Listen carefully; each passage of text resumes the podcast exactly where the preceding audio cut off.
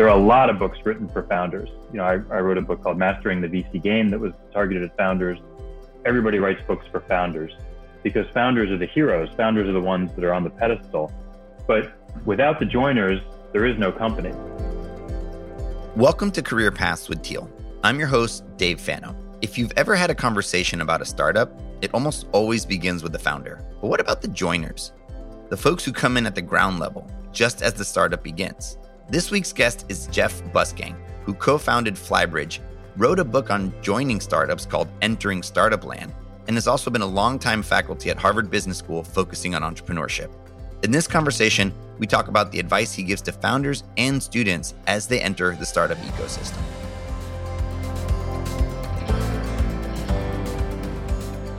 I was trying to think of like how I would introduce introduce Jeff. I've never met like a more kind, nice, caring, giving person. And if uh, if you can be lucky enough to have him be one of your investors, you are set up way beyond any amount of money. So I think he has all positive things that you could possibly imagine around venture capital. So much so that he continuously gives, he teaches, he writes books, all from a place of kindness uh, and really because he wants to give. So I'm super, super lucky and happy to have you here, Jeff, to help folks think about how to join startups. Thanks, Dave. It's totally an honor. I'm excited to be a part of it. What you're doing at Teal is so cool. We're just at Flybridge just super excited to be a part of the journey. It's amazing. And, and, and I think this is exactly why we were excited to, you know, partner with you guys that you're so committed to this. Right? And yeah, so few people have really engaged in this topic, right? It's really about um, the entrepreneur and the companies and for you to like have literally written a book on working at startups and joining startups and less so like the entrepreneurial journey. I just think it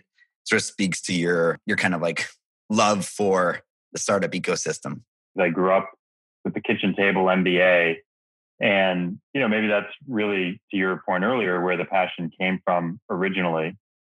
I've just always been around entrepreneurs and loved the idea of supporting entrepreneurs. First embarked on in my career being an entrepreneur. I was involved in two venture backed startups as an executive, one that I co founded and one that I joined. So I was both a joiner and a founder.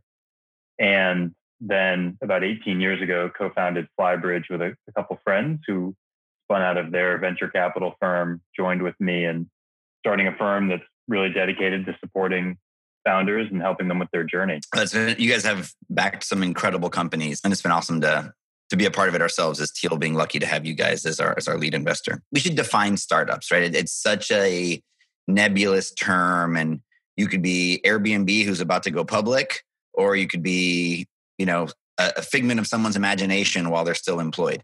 So how, how do you think about startups in the sense of what we call a startup and where I'd go work and like what we associate with like the risk and those kinds of things. How do you define it? And then maybe how do you like bucket them? It's a great question. There's no right answer on this, but for the purposes of when I wrote the book, Entering Startup Land, I had to think about this, about who really counted and where they counted.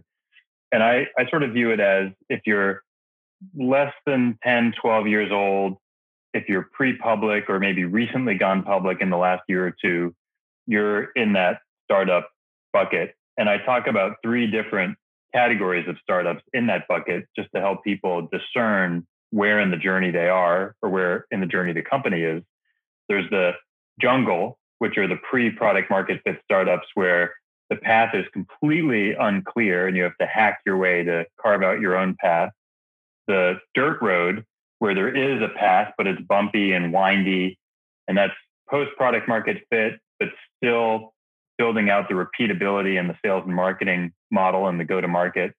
And then finally, the highway, where the path is clear, it's paved, it's straight, relatively speaking, and it's about how fast you can go down that path, which is all about efficiency and optimizing the business model and driving towards profitability. As far as like people thinking about joining companies, what are would you say like some of the um, the career opportunities from each of those three three startup buckets?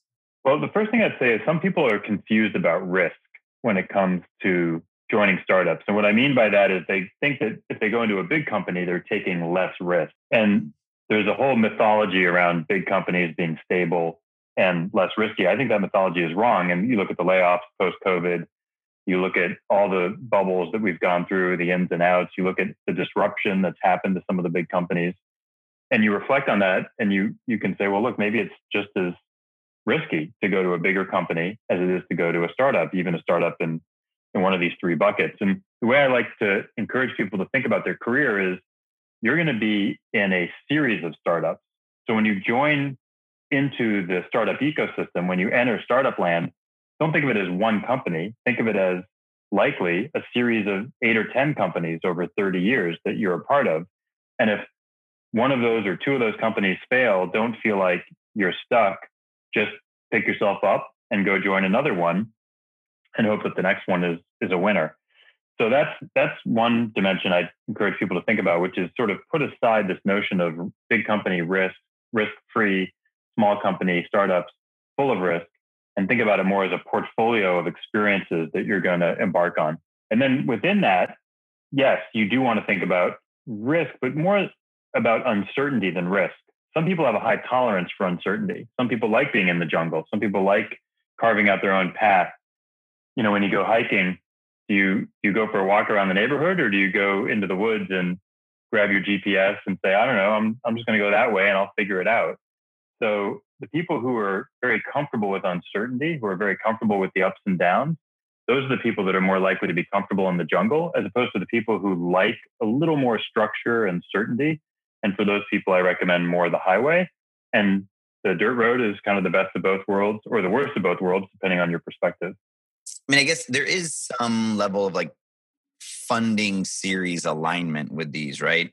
Because some of these are hard to tell. Like, does the company, like, right, when product market fit is debated, even like what it is do you really have it do you not? But one of the things i tell my students you, you know as you noted i teach at harvard business school. I've been doing that for 10 years. I've had about uh, 1100 students over those 10 years most of whom have gone to become joiners in startups. Maybe 10% become vcs 20% become founders but 70% become joiners. And of that group most of them prefer to join the dirt road or the highway companies and establish their careers early. In so doing, build some expertise, get some mentorship, and then move their way earlier in the value chain. Because it's in uh, in the book, and you've used it a couple times. I think it's pretty obvious with the language. But can you talk about those distinctions of the joiners and the founders? And you know, and some people actually you know jump around. They join for a little bit, then they go found again, then they go join again. You know, you, you on your you know your part, you've started companies, you've joined companies, and I'm sure those things have informed each other. Yeah, for sure. There's always that small core group of people who are there at the beginning that are the founders or co-founders or founding team, if you want to broaden the definition. And it's usually that first two or three or four people that are there during the ideation phase. And if you love being a part of that really, really early, early part of the business journey, and if you're lucky enough to find a great team of people to ideate with, then that's what the founding journey looks like and you're one of the founding team members. But the joiners are the ones that join right thereafter. Could be three months in, six months in, but the idea is well formed, maybe even pre-seed of a half a million dollars has been raised or a million dollars. And now the company is off and running trying to execute on the original idea. And the joiners are employees number five through 10 or 20 I was employee number four at the company that, you know, one of the companies I came into, I was employee number 30 in another. You know, those are the, those are the folks that come in once the thing has been formed and and then help scale it. So that's the that's sort of how I think about the distinction. And joiners, you know, as I, I noted in the beginning of my book, there are a lot of books written for founders. You know, I, I wrote a book called Mastering the VC Game that was targeted at founders. Everybody writes books for founders because founders are the heroes. Founders are the ones that are on the pedestal but without the joiners, there is no company. And without the joiners, in your case, you know, WeWork without the Dave Fanos that help build the business and actually operationalize the vision, you can't have a company. So the joiners in many ways really are the magic and there are very few conversations and in many ways information to help guide joiners, which is why, you know, one of the reasons I think Teal is such a great, great service and offering. The idea that you can still have a fulfilling, exciting career with a ton of agency, just short of being the person who takes the ultimate risk and starts companies. It's still very possible and very viable. You just got to do that work and find a company that aligns with you. So, as joiners, job seekers, career seekers are looking at startups, what's some advice you you'd have for them uh, as like they identify companies because a lot of the concern is around the team itself. It's so small. Yeah. what does it mean for your career pathing? There isn't like an hr department to like help you do all that stuff. So what advice do you give to your students and i'm sure a lot of people that come to you you know for advice on the topic? I talk about a handful of things that they should focus on. One is pick a stage as we just talked about which where in the spectrum do you want to go? Pick a geography. Even in the age of covid i do think geography does matter pick a sector because i think it's critical to build expertise in a particular sector if you're going to take that step back and look at this as a portfolio career approach to startups if you want to be in fintech or health IT or blockchain, do two or three or four companies in that space, and every one will build on the rest. And then finally, pick a winner, which is think like an investor. If you, you know, I, I as an investor, I have a portfolio that I can invest in. We make eight or 10 or 12 investments every year at Flybridge. And so, as much thought and care as we put into each investment decision, we do that eight or 10 or 12 times a year as a joiner, you're only going to make that one joining decision every two or three or four or five years. So you have to really put a lot of thought into it. And one of the ways I, I try to crystallize it for folks to say, look, if you had $10,000 or $25,000 of windfall, maybe it's from a, a, family member or you won the lottery or you got a, a bonus in your last job, would you invest that in this company? Because if you wouldn't write a check out of your own pocket of a meaningful amount of money and invest it in the company, why would you invest your career in that company? When they're thinking like an investor, and maybe this is even just some of the things you look for as an investor, but what what kinds of things should a person be looking for who's maybe not as trained in thinking about like what the potential upside is, like you know, and how a company might grow or succeed. What are some things people should look for? The three things that most all investors focus on, and, and you'll hear lots of variations of this, but it almost always centers on these three, are team, market, and business model. So team, as a joiner, what you really want to look for is, do I trust this team? Do they operate with integrity? Are they credible? Would I want to work with them in another company if this one works out or doesn't work out? Can I learn from them? It's a little more nuanced than how an investor looks at it because it's a little bit more about the personality and the quality of the character as well as the competence. General Schwarzkopf, the uh, the famous uh, general who was under Bush Senior, won the Kuwait War, has this great speech he gave at West Point graduation.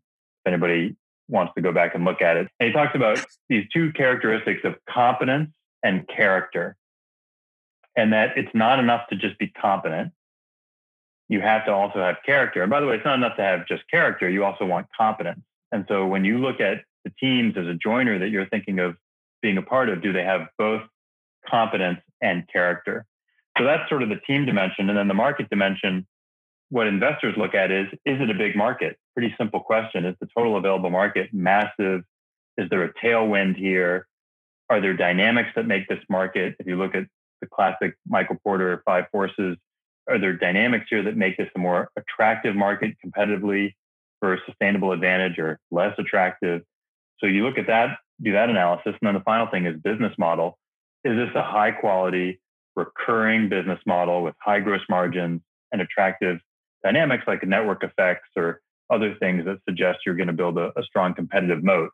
Now, all of that may sound like a lot of business school jargon to some of you, but the reality is, you have to think like an investor if you're going to enter into these companies, as I said, because the you're buying into their equity and you're buying into their journey, and you want to do it with all the same diligence and care that we do when we write the multi-million dollar checks. One of the things I'm realizing as we do more and more of these programs is that there really is a general lack of understanding on how business works.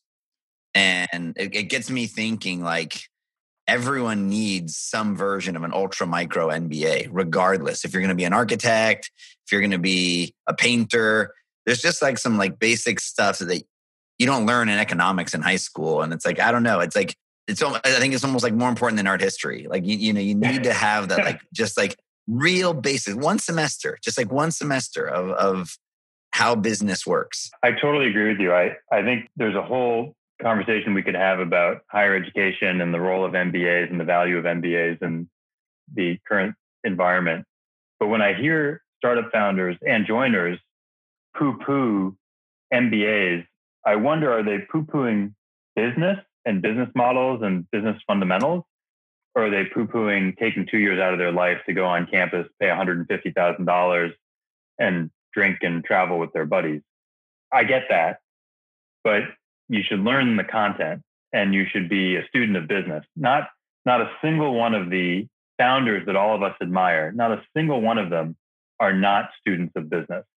If you read any of the annual letters of Jeff Bezos, which are total works of art, if you read any of the annual shareholder reports from Elon Musk, or if you watch Mark Zuckerberg give his quarterly earnings report, you will very quickly appreciate they are all students of business and they got there through self learning as autodidacts. So you either have to do it in school or you have to do it on your own and, and self learn. Because one of my favorite things about um, your book was, and this also builds on the the idea that a lot of people don't understand how companies work, is you outline the functions at a high level, and it's become increasingly interesting to me how people land in a function or how they pick a function and even the notion of functions we don't talk enough about. We talk about titles. It's like, oh, I'm going to be this title. It's like, well, it really sits within a function. And let's think about how that ladders up. And so I'd, I'd love to hear from you how you think about like functional specificity in startups and how that changes from the jungle to the highway. I'm a big fan of building a foundational base in a function early in your career or early mid in your career because I think it gives you a, a grounding of technical expertise. And when I say technical, I don't mean engineering. I mean technical in the context of the function. Could be a finance function, could be a sales function, but subject matter expertise that you can grow with over time. And the way I used to think about this is it, it, when I was a founder, how can I be effective at hiring a VP of products, a VP of marketing, a VP of sales, a VP of engineering if I've never been in that function and I've never worked as a peer with anyone in that function. I've never lived in that function. I just don't know how how that function operates. So I think this idea of either uh, majoring in a function or majoring dual majoring in two functions, maybe having experience in product and engineering, maybe sales and marketing, maybe customer success and sales. I think that's a really powerful uh, idea and concept because as you move your way up, you can use that foundation to then grow into more of a general management role. And what to, to recap for everyone who hasn't gotten the book yet? What what are the um, sort of major groupings of functions? You know, not down at the granular level, but the yeah, the buckets. high level. Yeah, the big buckets are product, sales, marketing, business development, finance, and growth, and of course engineering. But engineering is so specific and determinate based on your technical skills. I don't go into a lot of detail on that, but those other six functions are the key main functions. And each of those functions are very distinct. And that's why when some people who want to get into a startup say to me, Hey, I'd like to get into a startup, I'm I'm really great at strategy or I'm really great at problem solving. I say, Well, that's nice. But if I go to one of my portfolio company CEOs and I say, I've got a wonderful problem solver, they don't know what to do with you. They're looking for a product manager. Can you do that job? Or they're looking for a growth manager. Can you do that job? Let's talk about what that job looks like and see if you could argue and paint a picture that says you're awesome at that job and you're worth taking a chance on. Yeah, that's one of the things we talk a lot about is ultimately companies hire you for your abilities. Right? They've got they want to get from point A to point B. They've identified some gap in abilities or that by time or just absence. And so they are hiring you to fill that gap. And so you have to show some level of more than like functional expertise. Maybe the alternative to that is that you've got an amazing network and they're buying into your network or something. But more often than not, it's functional expertise that gets you hired. One of the things we see a lot of people struggle with is presenting themselves as a generalist. It's like, oh, I can do all these things. And I've kind of got like mixed advice. How, how do you think that relates to the stages of yeah. jungle uh, you know, because there's a part of me that says like, well, yeah, I'm, i want to be a, I can help with a lot of things at the jungle phase. Yeah, but I just kind of don't think that a lot of people want to hire generalists. So, of course, once you get in, you can add a lot of value, but you still kind of have to present as someone that's at least got a lane. Yeah, I agree. If you're early in your career, if you go into the jungle startup and you say, I'll be, you know, minister without portfolio, I'll, I'll do whatever it takes. We, we, in our shop, sometimes we call that the, the miscellaneous other founder who just handles every, everything that's miscellaneous. We need a new office. Great. You go handle that. All right, we're setting up uh, a podcast. Great. You go handle that. So it's the it's the miscellaneous other co-founder or founding team member. And you know, VP of miscellaneous can be a ton of fun early in your career. It's a way of getting a lot of responsibility very quickly, working with senior people. But eventually it gets old. And if you're the VP of miscellaneous at 40 or 50, you're going to find that you're turning over every year or two because after a year or two of growth and success, they don't need miscellaneous anymore. They need the functional lane. So early in your career, for the jungle startups, I think it's great to be a generalist. You can have a lot of fun. But as you progress, you do want to build that functional expertise because you don't want to be in a two person startup forever. You want to be in a two person startup that's eventually going to be a 200 person company. And you want to be a director or VP of one of those functions. And all 200 person companies, they have functions. They don't have a lot of generalists running around. Startups are, are tricky in that sense because there's also a lot of like, I don't, I don't want to use the word opportunities, but there's a lot of situations where things can be taken personally, right? Because there's such a connection, right? The bigger the company, the more it becomes, I'd say commercial. They're all commercial, at least that's my yeah. belief. It's definitely feels much more personal in those early days. It really does. You know, a lot of the startups that are in the news, particularly in the last few months, has have been around layoffs and shocks to the culture and what people said was family and now is business. And I think the the tension between building community and a sense of values and shared mission and this is business and this is somewhat transactional that's a that's a tension that companies really struggle with big companies and small companies and i think the best ones figure out a way to say, look, we are a business. We do try to make money, but we do have shared values. It's an and. And if we can pull that off in, a, in an authentic way that's credible, then we can get loyalty and be mutually loyal. The thing that really upsets people when they go to a startup and they feel they give, give, give, give. And then when things go sideways, they're discarded like yesterday's trash. So and that's why I come back to the team and the integrity and the character, not just the competence, but the character of the founding team and the leadership team is so critical when you're choosing that that company to join. All right, we're short on time. Topic that comes up a bunch, and I know that uh, a lot of VCs beyond delivering capital, they also help with recruiting. There's obviously recruiters, internal, external, and maybe other channels like VCs, partners, angels. But what do you think about some of those channels with a particular focus on recruiters uh, as a way to get into startups? There's definitely a hierarchy of the referral. And the mm-hmm. quality of the referral is valued and evaluated by the receiver of that referral. So if I'm the CEO of a startup and one of my investors tells me to meet with somebody, I take that very, very seriously because I value their judgment. We chose to work together as partners.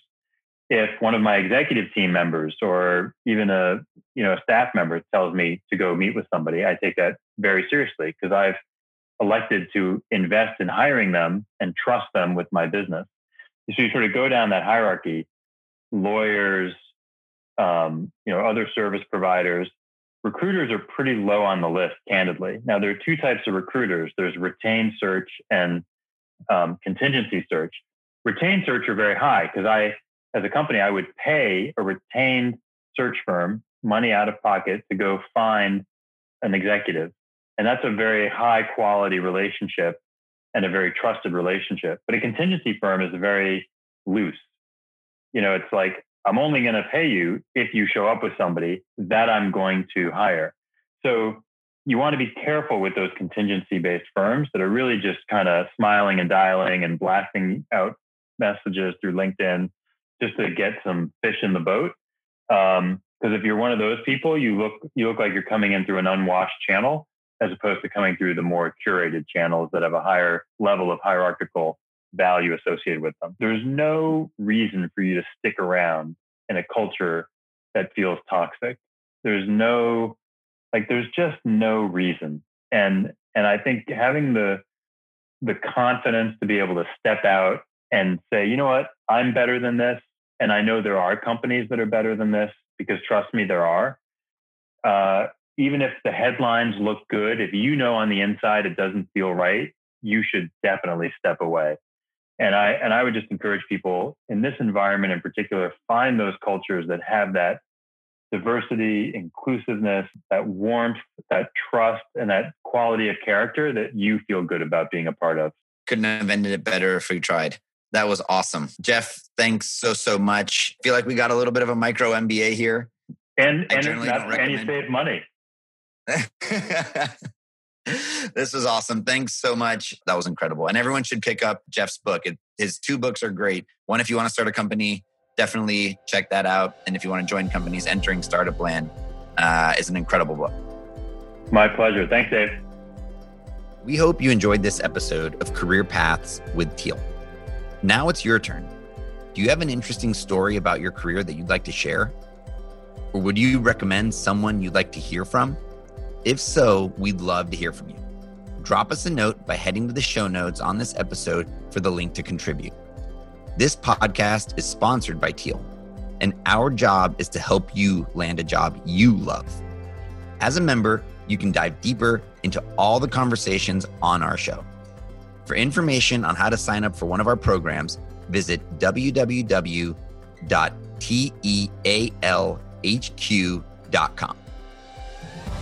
Conversations for this show were facilitated by me, Dave Fano, and Eric Martin. Produced for us by Rainbow Creative by Matthew Jones and Ritu Jagannath. Audio editing by Hammond Chamberlain. Thank you for listening, and we'll see you on the next one.